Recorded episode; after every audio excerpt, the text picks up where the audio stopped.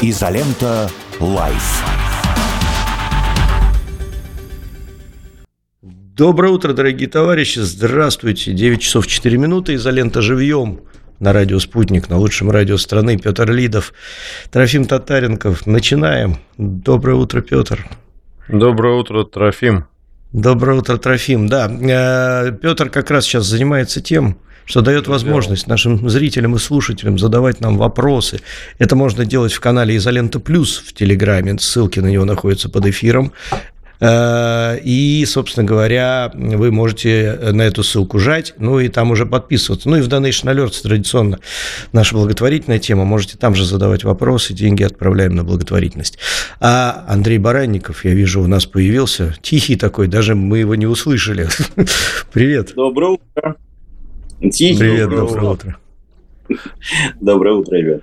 Я очень ну, рад. Наверное, Стоит рассказать э, тебе, Трофим, раз что ты представил Андрея, кто он такой вообще. Да, а ну а я думаю, Пока что Андрей... не все знают. Не все, да, не все знают, но многие, скажем так. Андрей генеральный директор компании SPN Communications. Это один из ведущих наших пиар, одна из ведущих пиар-компаний, не только пиар, да, а коммуникационных компаний в нашей стране, которая занимается разными вещами, от разработок брендов городов, что, кстати, было неоднократно до сопровождения крупных компаний, создания, кстати, одного из крутейших, я бы сказал, фестивалей пиара, которые есть на территории нашей страны, если не самого крутейшего, о котором мы сегодня поговорим, потому что Андрей еще и продюсер Baltic Weekend, который, кстати, по-моему, если мне не изменяет память, раньше назывался Baltic PR уикенд. Болтик убрали. Убрали, убрали, пиар, да, пиар, пиар, пиар из уикенда убрали. Понятно.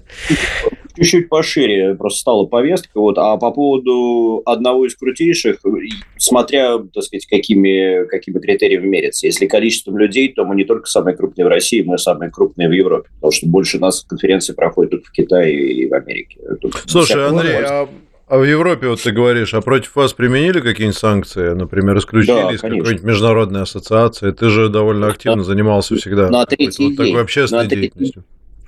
Да, да, да. Э, исключили. Э, мы были, во-первых, в сети PRY. Это крупнейшая сеть, которая объединяет независимые агентства.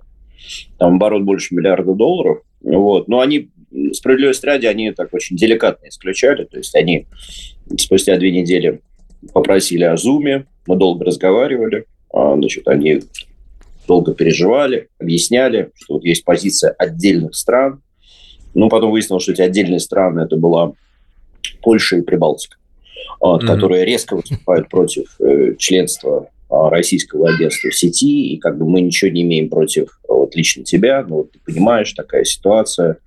Вот, ну, я сказал, ребят, если вам как бы, ну, совсем прям тяжело, ну, ну, мы без вас точно проживем. Проживете ли вы без нас и, и без наших э, дивидендов? Ну, наверное, тоже проживете, но, в общем, потеряете большой рынок. Они сказали, да, но как только будет такая возможность, мы вернемся.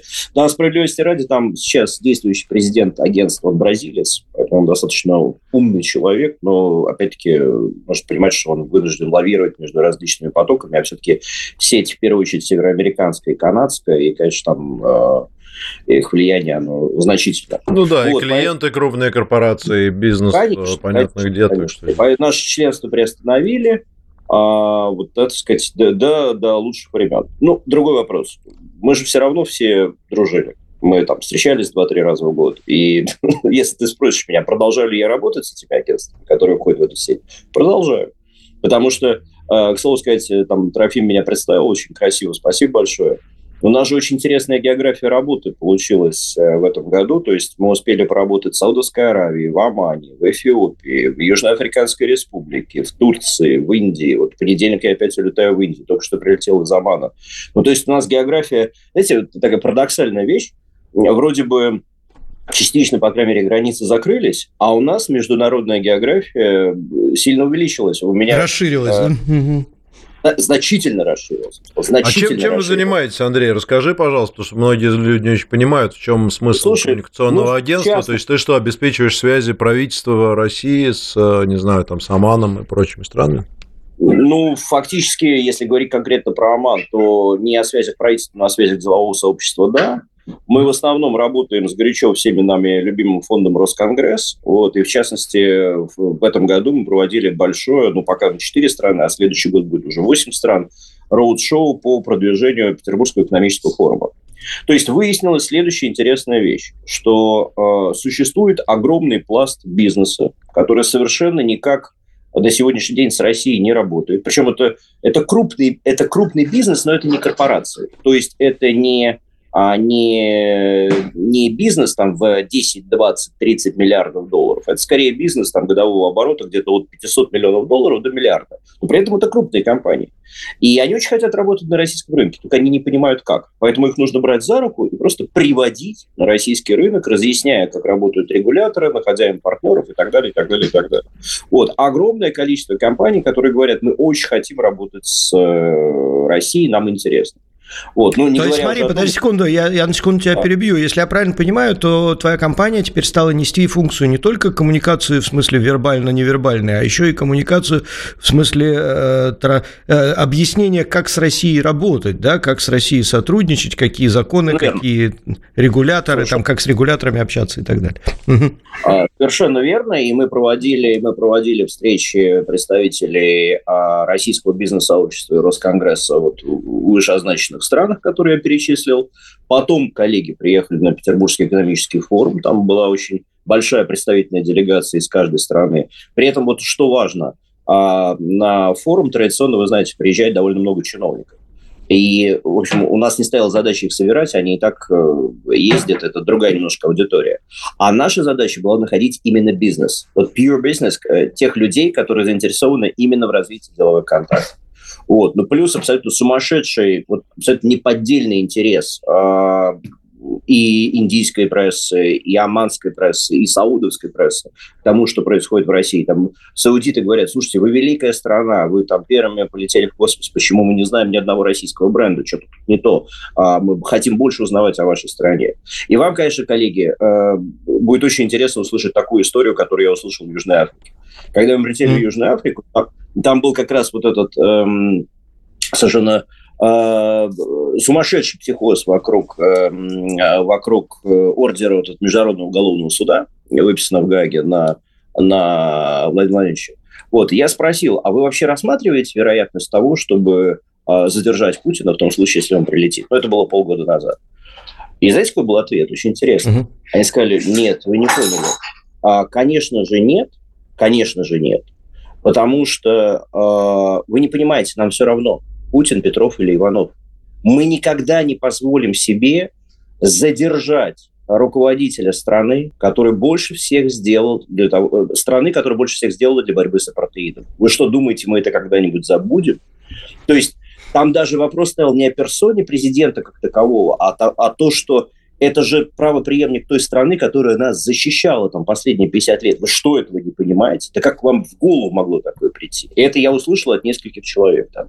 То есть э, перекидывая мостик к тому, что после этого, сразу же после ПМФ мы поехали на роуд-шоу по России Африка, фантастически уважительное отношение к стране, к представителям страны. Причем, знаете, такое непоказное. Вот не, не, ну, мы, мы же все гостеприимные люди. Нет, просто говорит, мы, мы с огромным уважением относимся к вам, к тому, что вы делаете. Мы с огромным уважением относимся к Путину. То есть вот это просто... Э, вы знаете, мы когда периодически... Мы же очень любим посыпать голову пеплом. И тут вдруг вот я увидел совершенно другую оценку всего, во-первых, всего того, что происходит, и фантастически уважительное отношение к стране. Поэтому вот последние полгода э, до Болтика, как раз вот за месяц до Болтика все это закончилось, конечно, ну, ну, я могу сказать, что я под большим впечатлением от, от всех тех э, мероприятий, которые у нас прошли. В Эфиопии было очень интересное мероприятие. Вот. Поэтому вот так география работы немного сместилась. Сори, что, так сказать, я не... не ну, слушай, нет, нет, а, нам интереснее как раз про это, потому что аудитория шире, про форум, ну что, это интересно отраслевикам, а, а у нас постоянно обсуждается, вот вчера была у нас дискуссия здесь по поводу имиджа России, и как нам а, быть, и вернемся ли мы в Ой, по, по поводу... И когда, они нас, когда, когда они нас полюбят опять, вот, мы все переживаем. А, кстати, вот, они... Андрей, интересно тебе будет, наверное, интересно.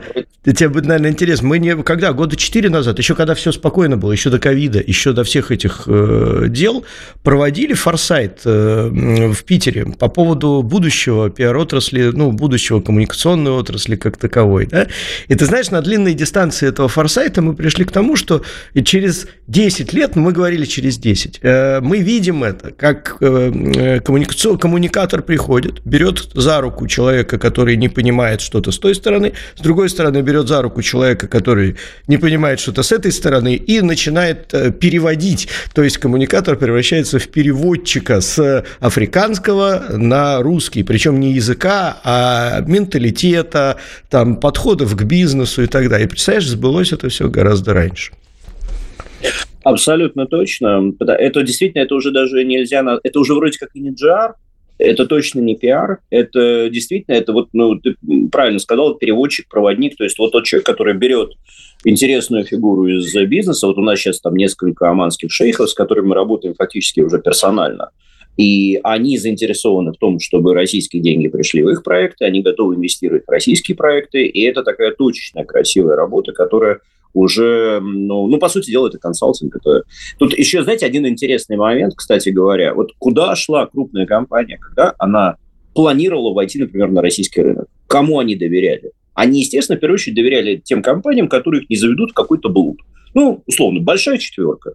Прайсы, э, там какой-то Ernst Young, там, и так далее, и так далее, и так далее. Но поскольку эти международные бренды с рынка ушли, сами по себе компании остались, но они работают mm-hmm. под другими брендами, которые для условного саудита или а, аманца не значит ничего. Ну, то есть коллектив это сильный, команда сильная, но это тебе еще надо объяснить, что это правоприемник того самого а, прайса. Мы занимались ребрендингом Эрстон Янг, и это была первая проблема, о которой мне говорили коллеги, и наш горячо любимый коллега Александр Ивлев, которого мы все знаем и любим.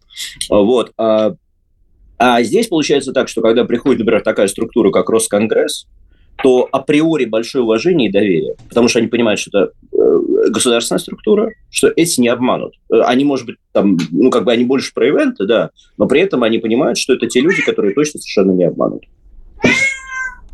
Да, ну, расскажи, как сам форум прошел. Давай уже тогда к этому перейдем. Я, это первый а... форум за много лет, когда, по-моему, ни я, ни Петр не были на нем. Э, тебя не слышно, Петр, к сожалению. Вот, да, но неважно. Так вышло. Желтая карточка обоим. Вот, э, не случайно. У меня уже красная, я в прошлый раз тоже, по-моему, не приехал. Вот. Ну, Петр Алексеевич, мы обошлись первый раз устным предупреждением, если руководство...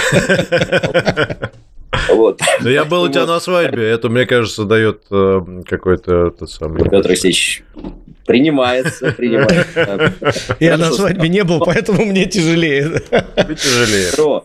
А, ребят, ну, действительно, конечно, вам надо было приехать. Я понимаю, что вы фигуры уважаемые, известные, занятые, но, честно вам скажу, вот без вас Болтик не тот. Вот Саша Цыпкин очень переживал. Он говорил, что я очень хотел, чтобы Петя читал. Вот он мне сказал это за час ну, до начала чтения. Да, это...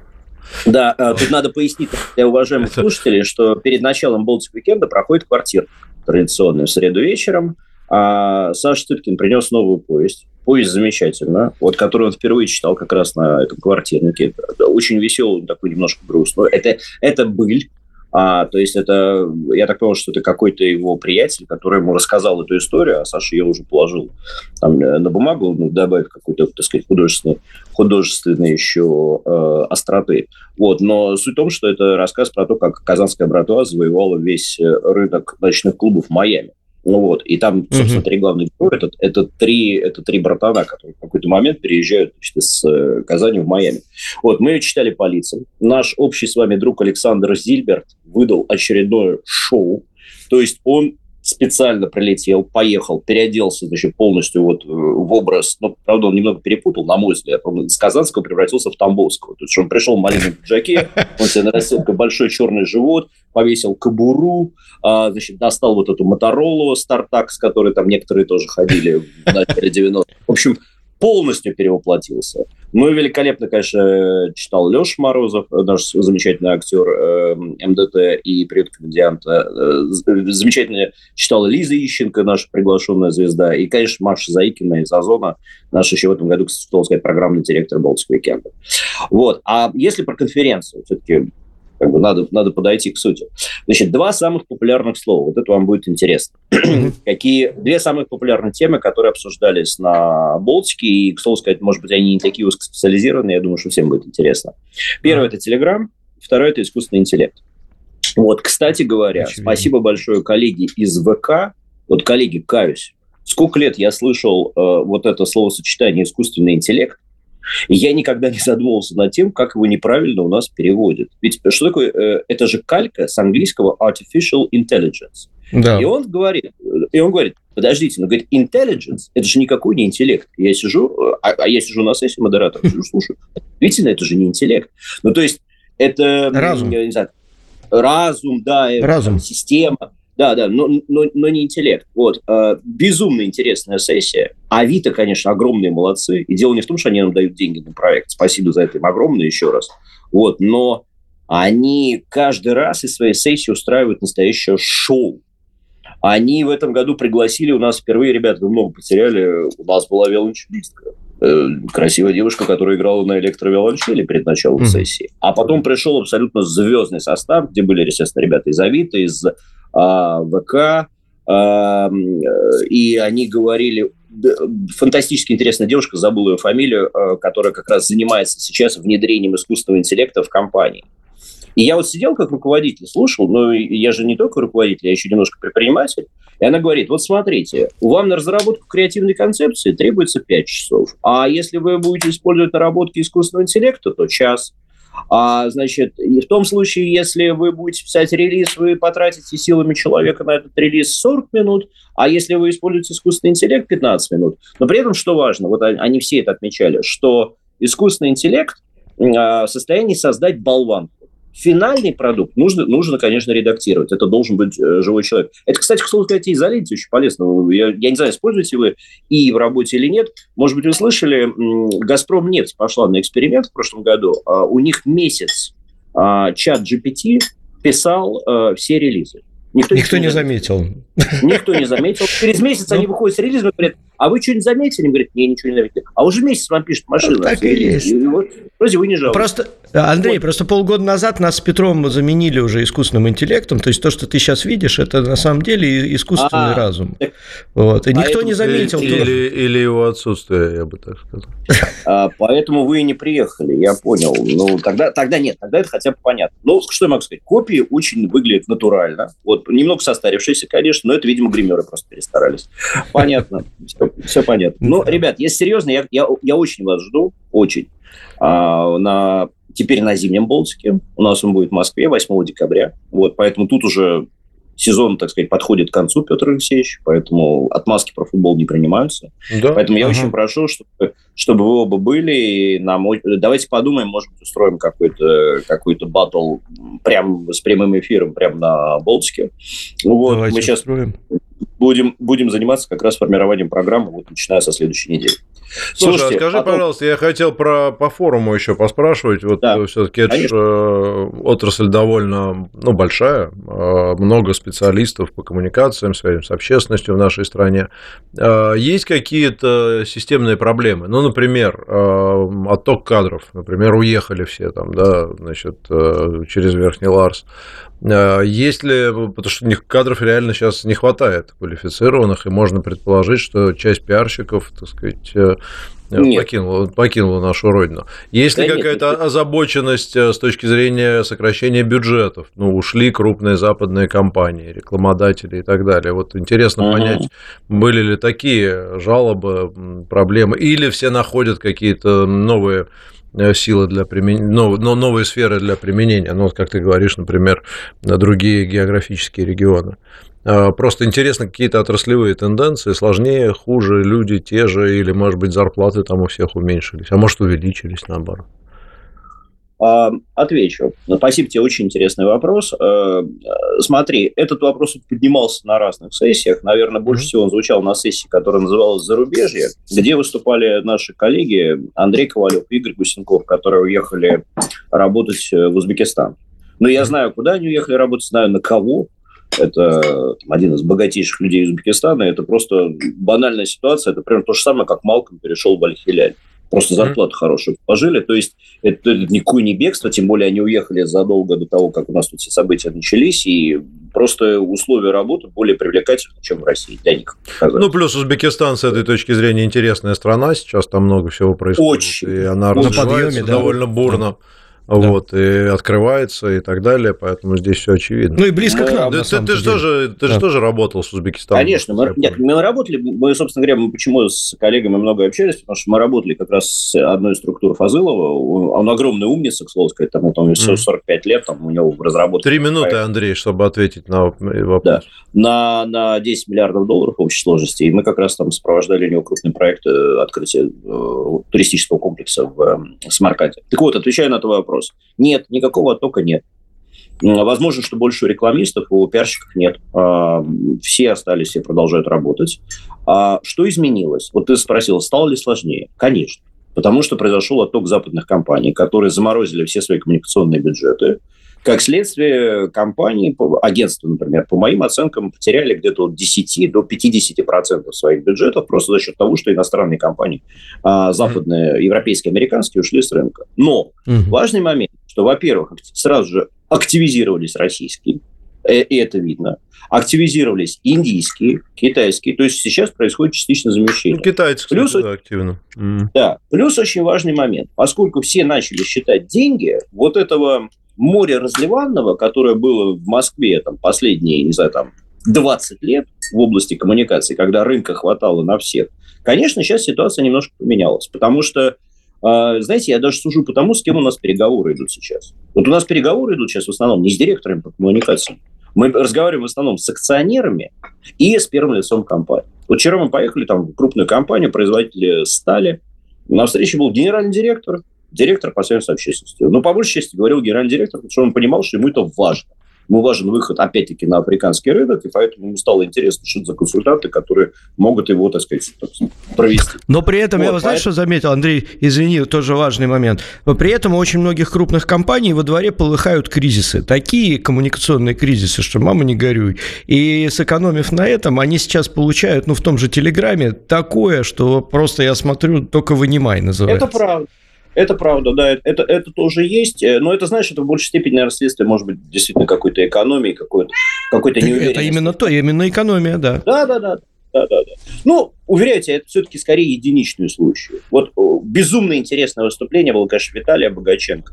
Он рассказывал просто в деталях, поминутно, как у них отбирали бизнес на пленарке первого дня. Значит, э, бизнес, который стоит порядка ерда, его просто переписали в один прекрасный день на человека, который, трижды судимого, последняя отсидка у него была за кражу утюга, кажется, если я не ошибаюсь. И дальше на этого человека переписывается значит, за полчаса бизнес, который стоит ярд. И вот Виталий в красках рассказывал, как они его, в том числе за счет коммуникационных инструментов, возвращали. А тут надо понимать, что это французская компания была на тот момент. Но справедливости ради вернули. Все вернули. И То есть работает. Регулярно... Технологии да, работают. работают. Конечно. Суд в итоге высказался за компанию. И они ну, бизнес они сохранили. Но это был очень интересный кейс. Просто, ребят, если будет возможность, посмотрите трансляцию, получите большое удовольствие. Это в первый день. Андрей, спасибо тебе огромное. У нас в гостях был замечательный человек, генеральный директор SPN Communications компании, коммуникационной компании, перевожу на русский. Да. Релиз – это то, что у нас спрашивают, а что такое релиз? Релиз – это, э, ну, грубо говоря, отчет, переводя на русский, да, получается. Ну, да, да. Какому-то событию. А Андрей Баранников, продюсер Baltic Weekend, самого крупного крупного в Европе коммуникационного форума. Вот так вот. Спасибо все, что мог, все, что знал, все сказал. Андрей, спасибо тебе большое. Спасибо и, да, и успехов. Хорошо. Да. Отмазок больше не будет. Мы уходим на новости, скоро вернемся с Бадмой Башенкаевым.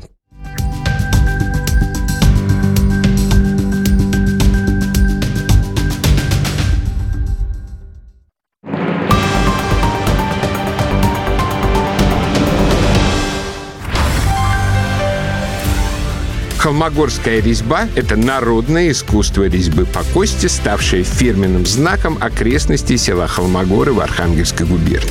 А еще это программа публициста Егора Холмогорова на радио «Спутник». Резать будем не кость, а правду матку. Что было в истории, что будет в будущем, в чем наши русские интересы. Поговорим обо всем предельно откровенно и без обиняков. Есть что сказать? Говорите. Плюс семь четыреста девяносто пять девяносто пять девяносто пять девяносто один два. Вопросы ведущим. Ваше мнение. Ваше слово. Нам важно это слышать.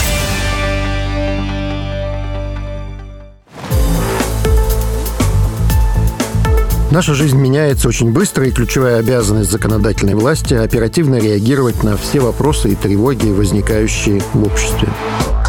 Законодательно обеспечивать защиту прав граждан и представлять их интересы.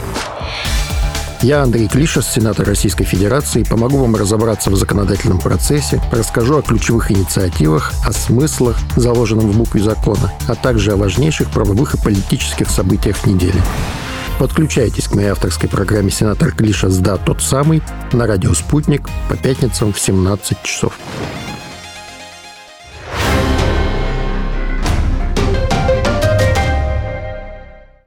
Телефон рекламной службы «Радио Спутник». Плюс семь четыре девять пять девятьсот пятьдесят шесть ноль шесть пять. Радио «Спутник». Новости. В эфире Евгения Егошина. Здравствуйте. Украинские силовики на Донецком направлении бросают на мясные штурмы неподготовленных бойцов из восточной и центральной частей страны, заявил военный эксперт подполковник ЛНР в отставке Андрей Марочка. Согласно последним сводкам Минобороны, на Донецком направлении украинские войска за двое суток потеряли около 750 военнослужащих убитыми и ранеными.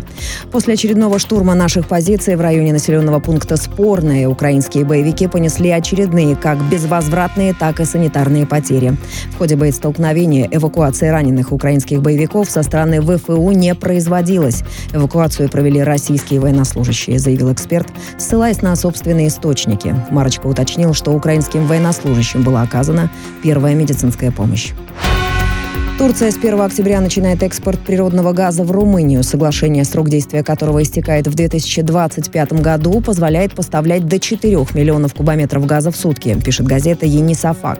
Сообщается, что турецкая госкомпания «Баташ» подписала соглашение с румынской «Петром», одной из крупнейших энергетических компаний региона. Газета уточняет, что стороны договорились развивать сотрудничество в области транспортировки, хранения, производства и технологий зеленой энергетики, а также торговли природным газом газом. Иск Украины против Венгрии, Польши и Словакии в ВТО вряд ли будет иметь успех, поскольку страны не ограничивали украинский экспорт, а применяли законные меры для защиты внутреннего рынка, заявил венгерский эксперт по зерновому рынку Габар Бедло. По его мнению, иск не может быть успешным, потому что Венгрия, как самостоятельное государство, не ограничивает украинский экспорт. Будапешт ограничивает только ввоз в свою страну. К тому же он по-прежнему поддерживает транзит украинских продуктов. Госкорпорация «Ростех» поставила уникальное зеркало для самого большого телескопа Алтайского оптико-лазерного центра, сообщили в корпорации. Его диаметр более трех метров. Уникальное зеркало изготовлено на Лыткаринском заводе оптического стекла. При его создании применялись специальные технологии, анализировалась информация о форме зеркала, проводилась локальная ретушь поверхности, контролировалась ее обработка в процессе изготовления. Оно гарантирует получение изображений высокого качества. Создание подобных крупногабаритных зеркал занимает занимает порядка пяти лет. Болид Формулы-1 впервые за пять лет протестировала женщина. Британка Джессика Хокинс проехала 26 кругов за рулем гоночной машины на автодроме в Венгрии. Она была каскадером в фильме о Джеймсе Бонде. В истории только две женщины и обе итальянки стартовали в Формуле-1. Это было более полувека назад. Не упустим ни одной детали, разберемся в событиях на «Радио Спутник».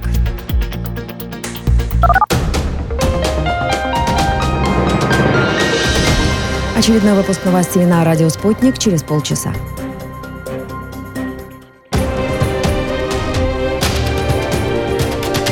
Радио «Спутник». Разберемся. Москва, 91,2. Санкт-Петербург, 91,5 FM. Изолента. Live. Доброе утро еще раз. Здравствуйте, дорогие друзья. А, мы продолжаем наш эфир. У нас а, снова а, после долгого перерыва наш любимый гость, наш большой друг и замечательный человек, прекрасный профессионал а, Бадма Николаевич Башенкаев, который сейчас, кто не видит, э, смотрит нас по радио, демонстрирует умение складывать из, пальцами, из пальцев сердечко а, в куларах. А, пальцы Бадма Николаевича – это отдельная Отдельный инструмент. Тема для отдельного целого, я не знаю, там, потока шуток. Но, тем не менее, кроме того, что, конечно, Бадма Николаевич доктор, замечательный человек, он еще и председатель комитета Государственной Думы Российской Федерации по здравоохранению, поэтому шутки шутки в сторону. А вот, э, Бадман Николаевич, какие у нас сейчас э, основные, давайте так, с большими мазками начнем. Что у нас сейчас э, со здравоохранением, какая главная проблема? Ощущение, тут народ вот про ковид рассказывает, который шагает, значит, семимильными шагами, и вроде как уже закрываются больницы, и люди уже в масках замечены, официальные лица в аэропортах. Что, ждать повторения да. пройденного нам? Приветствую всех. Давно не виделись, очень скучал. К сожалению, не всегда график позволяет выходить к вам в эфир. Но вот сегодня хорошую тему с утра подняли. Опять масочный режим в некоторых учреждениях. Но ведь это не связано не совсем с ковидом, это больше с гриппом и так далее, и так далее. Поэтому об этом много раз говорили. Сезонная вакцинация от гриппа. Сделайте, сделайте прививку. Но ковид внес свои коррективы, как принято сейчас говорить. И люди стали меньше обращать внимание на призывы к вакцинации, хотя до ковида по гриппу вакцинировались просто коллективами, и хорошие были эффекты. А, это больше связано с этим. С ковидом-то как-то так спокойно. Пока прям вот ковид на первое место точно не выходит. Не до этого. Угу. Но все чаще и чаще слышны истории от друзей и знакомых, что переболели какой-то неведомой фигней, э, похоже на ковид. Но, видишь, уже сейчас, наверное, связано с тем, что мало кто ходит на ПЦР, и тут столкнулись, кстати, тебе на заметку, столкнулись с тем, что э, не во всех аптеках есть ПЦР-тесты, не во всех аптеках есть тесты на кровь, которые вот э, дают возможность, потому что, типа, ответ простой, угу. а пандемии нет – ну а зачем нам закупать дорогостоящие, ну условно, да, дорогостоящие никому не нужные штуковины? Может, как-то народ всколыхнуть тоже на эту тему стоит? Или, или это отработанная уже тема, что само рассосется? Я сразу скажу, что, во-первых, знаю, у некоторых дистрибьюторов на складах много тестов осталось, но вообще по всему миру их много осталось. Угу. А второй вопрос, а насколько они будут уместны для новых генераций? Там же все с иммуно а, ну да, это ваши тонкости эти.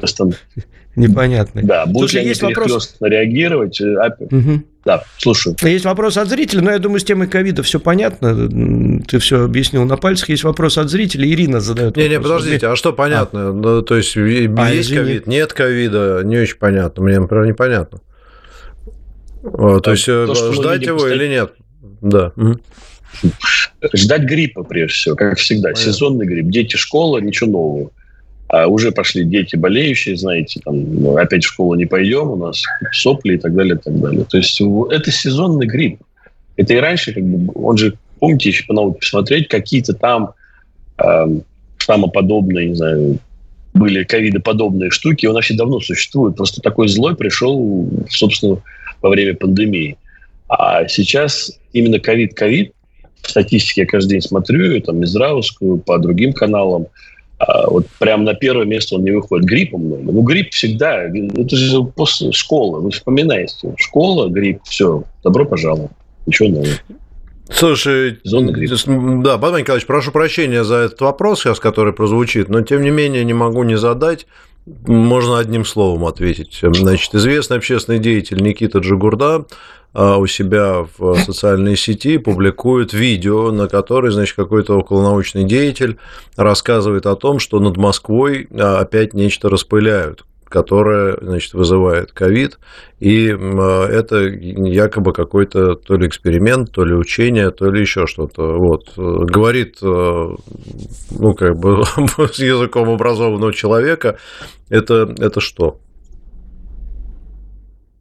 Ну, у Никиты, отчеству забыл, э, есть, похоже, какой-то свой источник. Надо ознакомиться с его раскладками более внимательно. Но я немножко работал в зоне СВО, чтобы накрыть город весь э, таким облаком чего-либо, это надо прям очень сильно постараться. Это прям надо не один самолет, и не два, и не три, и не десяток, а прям вот такой вот, как помните, во Вьетнаме показывали, напалмом ковровая бомбежка идет, ну, так пока не получается. Я что-то не слышал о таких разработках. Мне кажется, больше похоже на городскую легенду, а то, что мы часто видим инверсионный след после этого самолета, так это с детства, помните, смотришь, а там две полосы. Они так, а спереди такой маленький самолетик, который там на 10 тысяч где-то летит. Угу. Mm-hmm. Мне кажется, может, вот это путают. Ну, ну, как-то специально по городу, ведь это же ветром сносится все. Если это ну, делается над Москвой действий, то все-таки... Я понимаю, над Москвой, но Москва огромная, она просто огромная. Агломерация Москвы сейчас, ну, вы помните, язык новой Москвы, это как же надо так постараться, э, то есть, ну, что-то надо постараться, так скажем. Хорошо. Ну, в общем, Вахта. если я, конечно, не председатель комитета, но, но можно назвать это бредом или, или нет? Наверное, можно. У меня большие сомнения, что в этом есть э, истинный, здравый смысл, вообще именно реальное приложение. Но, опять же, слушайте, Никиты Паучно забыл, как есть своя точка зрения. Пусть эксперты нам покажут, пообщаемся. Но мне лично кажется, что это фантазия. Хорошо, а давайте вопрос, Трофим, вопрос от слушателя, да. пожалуйста. А, вопрос Бадмей Николаевич, пишет Ирина. Э, что не так с законом о психиатрической помощи? Почему он вызвал такой шквал критики в среди известных НКО? И будет ли и когда принят закон о распределенной опеке? Спасибо. О, как. Да, отличный опрос. Мы с этим э, законом я расскажу историю, как было, и вы услышите, как вот мое, моя позиция. Потому что все mm-hmm. знают а, Ньюта Федермейстер позицию. Мы при этом с ней по-человечески дружим, друг другу помогаем. И я там просил недавно помощи, и она там по своим делам. Но мы каждый представляем свои структуры. А она обратилась ко мне и сказала, что вот на рассмотрении закон о ПНИ. Это психоневрологические интернаты. Ни о какой распределенной опеке. Я говорю, хорошо, посмотрим, потому что я только вошел в комитет как руководитель. Да, я говорю, погляжу. Поглядели, она попросила именно встречи на площадке Госдумы, чтобы мы вместе с ее инициативной группы, там много девчат пришло, часть я знаю, часть нет, и мы вместе с ними а, должны были разобрать, а, как вообще закон бы лучше принять. Пригласили человека статусом, который выше меня и более эрудирован, вообще очень э, Александр Ильич Жуков, он, вот если познакомитесь лично, у вас будет лично ну, он, он мужик такой, мужик, философ, э, давно работает в государственном управлении. Он послушал, говорит, слушайте, ну, здравое звено, говорят коллеги, общественники. И прям вот сидя, э, он в президиуме, и вот две стороны были юристы, и мы каждую строку перерабатывали. Э, там была неработающая 30, э, забыл сейчас какая 33, 30, 38 статья, которая не работала 30 лет почти что. О том, что субъекты обязаны, ну, государство должно создавать комиссии, которые будут следить за правами пациентов в ПНИ. Мы ее перенесли в другую статью, эту обнулили, сделали другую статью очень большой. Вы когда почитаете, она занимает очень много мест. Там расписаны права. Мы дали возможность э, людям, которые представляют пациентские организации, теперь приезжать на контроль состояния пациентов ПНИ без раннего уведомления. То есть вот вы звоните и говорите, я сейчас приеду с контролем. И, ну, то есть здравый смысл говорит, что никто не успеет подготовиться. Я лично в Калмыкии сейчас еду в детский ПНИ на этих выходных. Ой, предупредил. Эх, эх, предупредил. Ладно, промолчу. А, мы вместе с Ксенией Горячевой, она представляет «Новые люди», она очень тоже близко восприняла этот закон. Мы а, поедем по регионам, причем рандомно выберем, без предупреждения будем заходить и смотреть, как соблюдаются те правила и нормы, которые мы записали в законе. Мы дали очень много возможностей именно пациентским организациям. Теперь, если, не дай бог, пациент находится на, э, в ПНИ, а у него необходимо принудительное лечение, то руководители обязаны поставить в известность семью. Мы разрешили временное убытие сделать более простым. То есть, когда мы перечитывали его, а, меня создалось очень позитивное впечатление. У меня юристы мои радовались, мы показали аппарату Жукова тоже, они тоже говорят, ой, какой классный закон. Там единственная норма, мы же э, Российская Федерация, и Российской Федерации есть федеративные законы соответствующие. И э, что просили общественники, их все удовлетворяло, кроме одного. Кстати, закон так и не работал 30 лет, но вот их не удовлетворяло в новом варианте одно.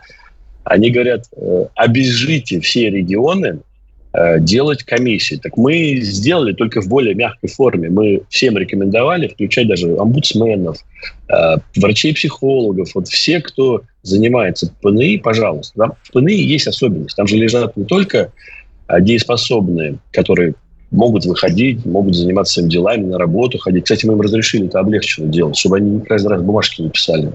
А мы разрешили именно за недееспособными больше внимательно ухаживать, чтобы не было ситуации, о которых вот э, говорили и случился там, там в э, южных наших регионах.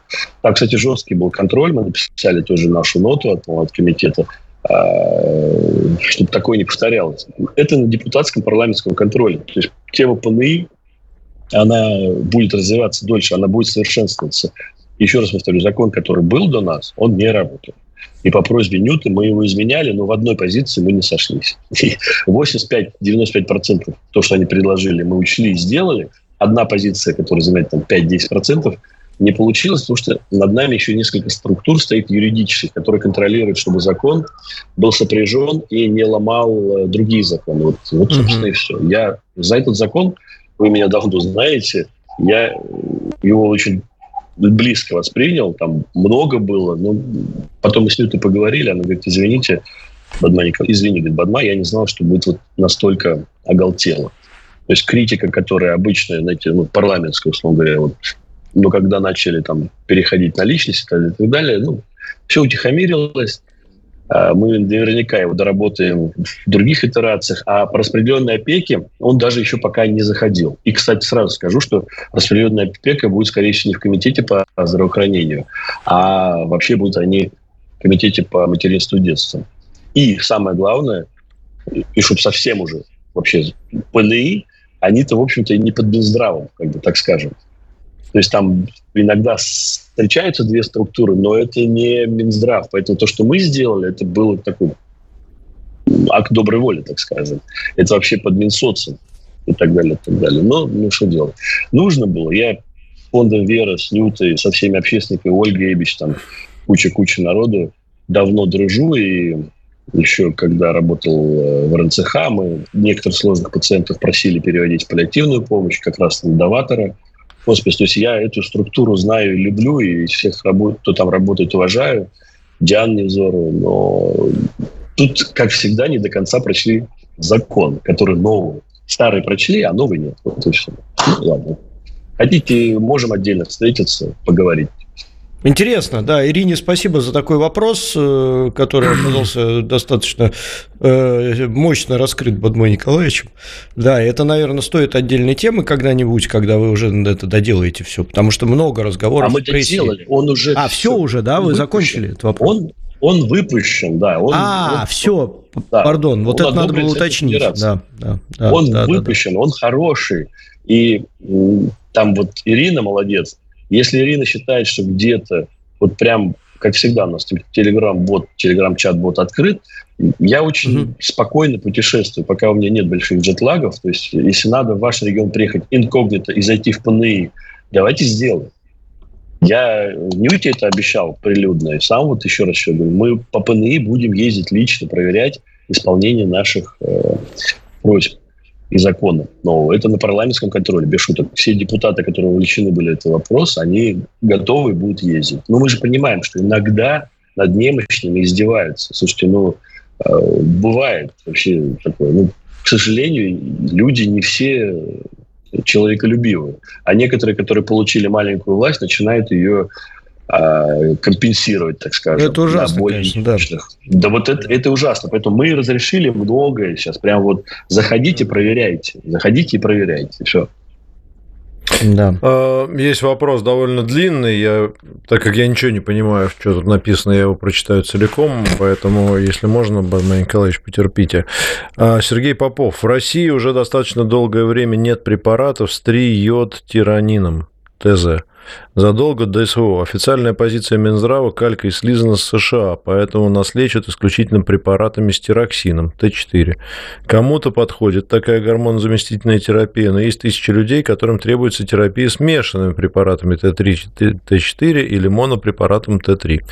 Или ТЗ, не знаю, Т3, наверное, раз Т4. Т3. Сейчас мы, сейчас мы их вынуждены покупать у подпольщиков, то через, то у подпольщиков, то через знакомых за рубежом платим 3-4 тысячи рублей за упаковку, которая раньше стоила 500-600 рублей. Ничем иным, кроме как, вот здесь мне нравятся такие формулировки всегда, кроме как согласованным геноцидом своего населения, такое поведение объяснить не могу. Есть ли шанс, что ситуация изменится к лучшему? Я автору задаю вопрос, э, кого геноцид населения, кто с кем согласовал, было бы интересно узнать его версию. Бадман Николаевич, вы участвуете в согласованном геноциде? Геноциде населения? Или это мимо вас прошел? Или этот проект прошел мимо вас? Ну, Александр, тут ситуация такая, что я понимаю, человек э, у него заболевание щитовидной железы, и у него какая-то индивидуальная особенность. Я сейчас вот Анастасия, наша главная помощница, слушает. Мы потом кусочек дадите в записи, какой там препарат был. Мы я могу переслать. Сделаем. Без проблем. Да, да, да. Пришлите, я сейчас Настя у меня же есть тогда ее. отдельно. А, у меня есть Сергея, ее контакт, да, прям Да, Сергею Попову я сам отвечу, потому что э, заболевания щитовидной железы, к сожалению, распространены. Их много. У нас есть как и гипотереоз, как и гипертереоз. Вот гипотереоз – это более такие спокойные, немножечко уставшие люди в отеках, тогда, ну, как по учебникам. А гипертереоз – это люди гиперактивные, у них четкая гражданская позиция и, а, и речевая активность очень подвешенная, так скажем, поэтому мы видим слово геноцид. Я думаю, что тут просто опять кто-то с рынка ушел, а нам в дефектуру этот препарат не записали. И теперь, когда Сергей Попов об этом обозначил, я уточню, на каком этапе российской локализации и, и вообще кто ушел. Хотя самое mm-hmm. интересное, я же каждый день с этим сталкиваюсь, с лекарствами. Вот прям чтобы уйти, уйти и убежать, у нас что-то большая форма иностранная совсем. Мы для них огромный лакомый рынок, и они его так долго добивались, и они не хотят уходить. Они вот, вот, вот так вот делают, вот так вот делают, угу. вот так вот делают, и все равно работают. Только чтобы не уйти. Так что, да. когда говоришь, что так точно. А, да. Есть пару вопросов в Рутюбе, в чатике, которые не могу не задать. Опять же, не знаю про достоверность, поэтому сам расскажешь все. Э, если возможно, значит, будет ли колоноскопия с, обезболь... с обезболиванием по полюсу ОМС? Э, люди просто боятся проходить это обследование ввиду болезненности процедуры. Отличный вопрос. Спасибо. Наконец-то кто-то поддержал мою первую профессию.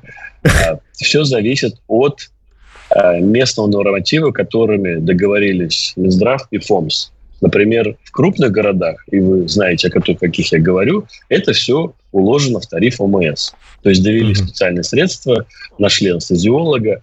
А если регион не может найти деньги, то там два вопроса. Либо ФОМС очень сложный, и он просто ну, денег мало не дает.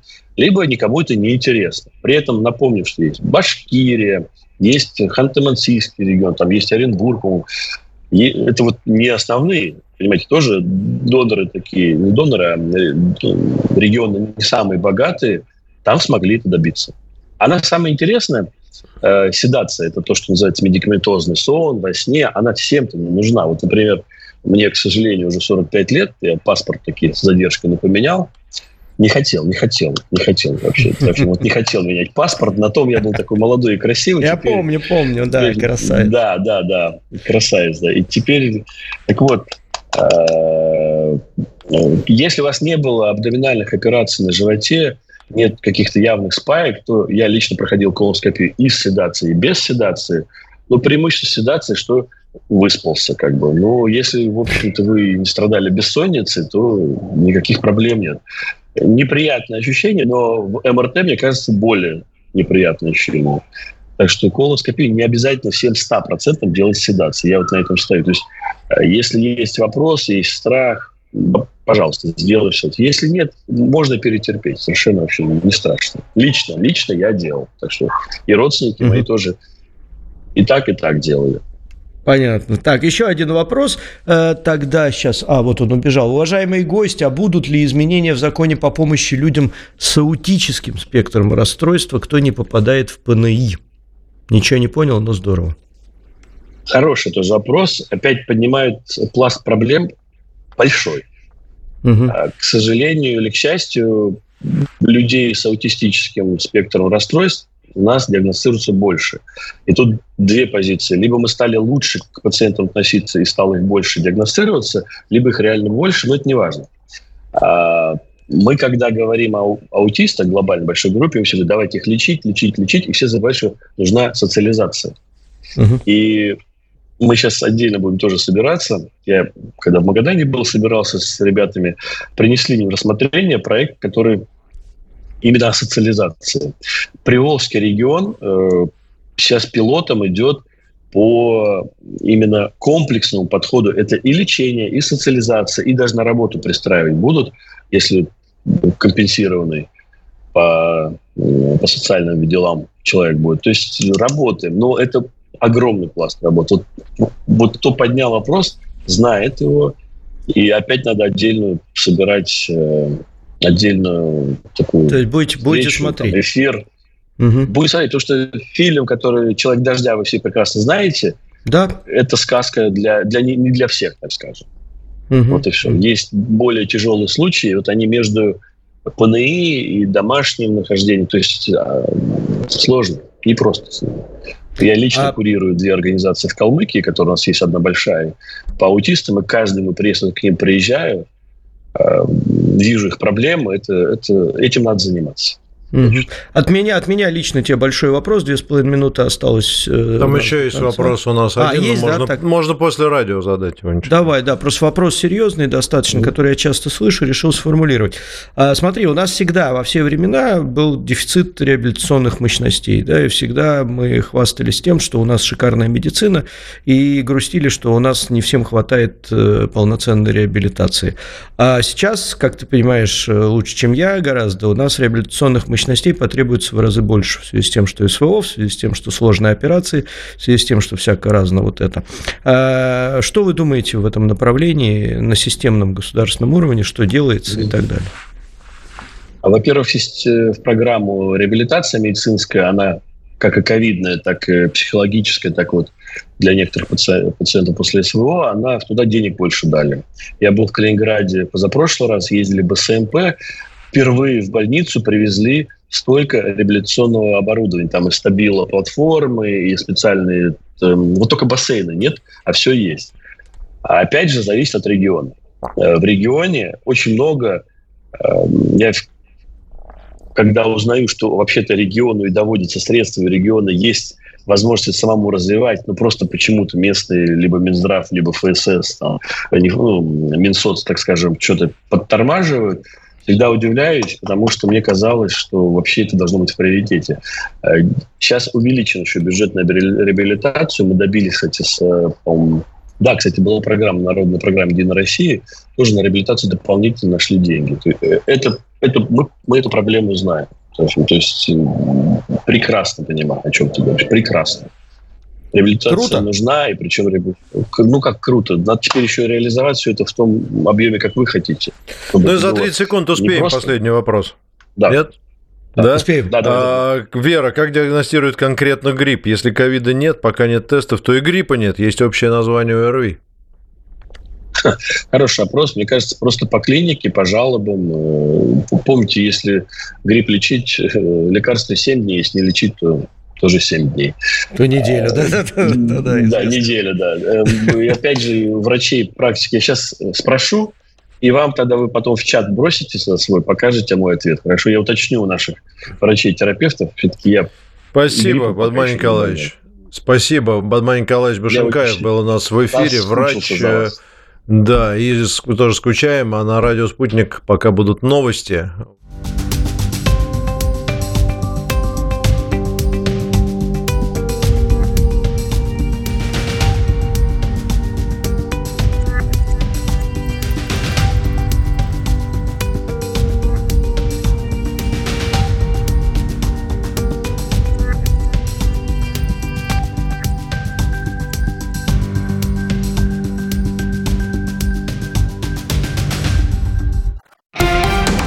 Радио «Спутник». Новости. В эфире Евгения Егошина. Здравствуйте. Украинские силовики на Донецком направлении бросают на мясные штурмы неподготовленных бойцов из восточной и центральной частей страны, заявил военный эксперт, подполковник ЛНР в отставке Андрей Марочка. Согласно последним сводкам Минобороны, на Донецком направлении украинские войска за двое суток потеряли около 750 военнослужащих убитыми и ранеными. После очередного штурма наших позиций в районе населенного пункта Спорное украинские боевики понесли очередные, как безвозвратные материальные, так и санитарные потери. В ходе боестолкновения эвакуация раненых украинских боевиков со стороны ВФУ не производилась. Эвакуацию провели российские военнослужащие, заявил эксперт, ссылаясь на собственные источники. Марочка уточнил, что украинским военнослужащим была оказана первая медицинская помощь.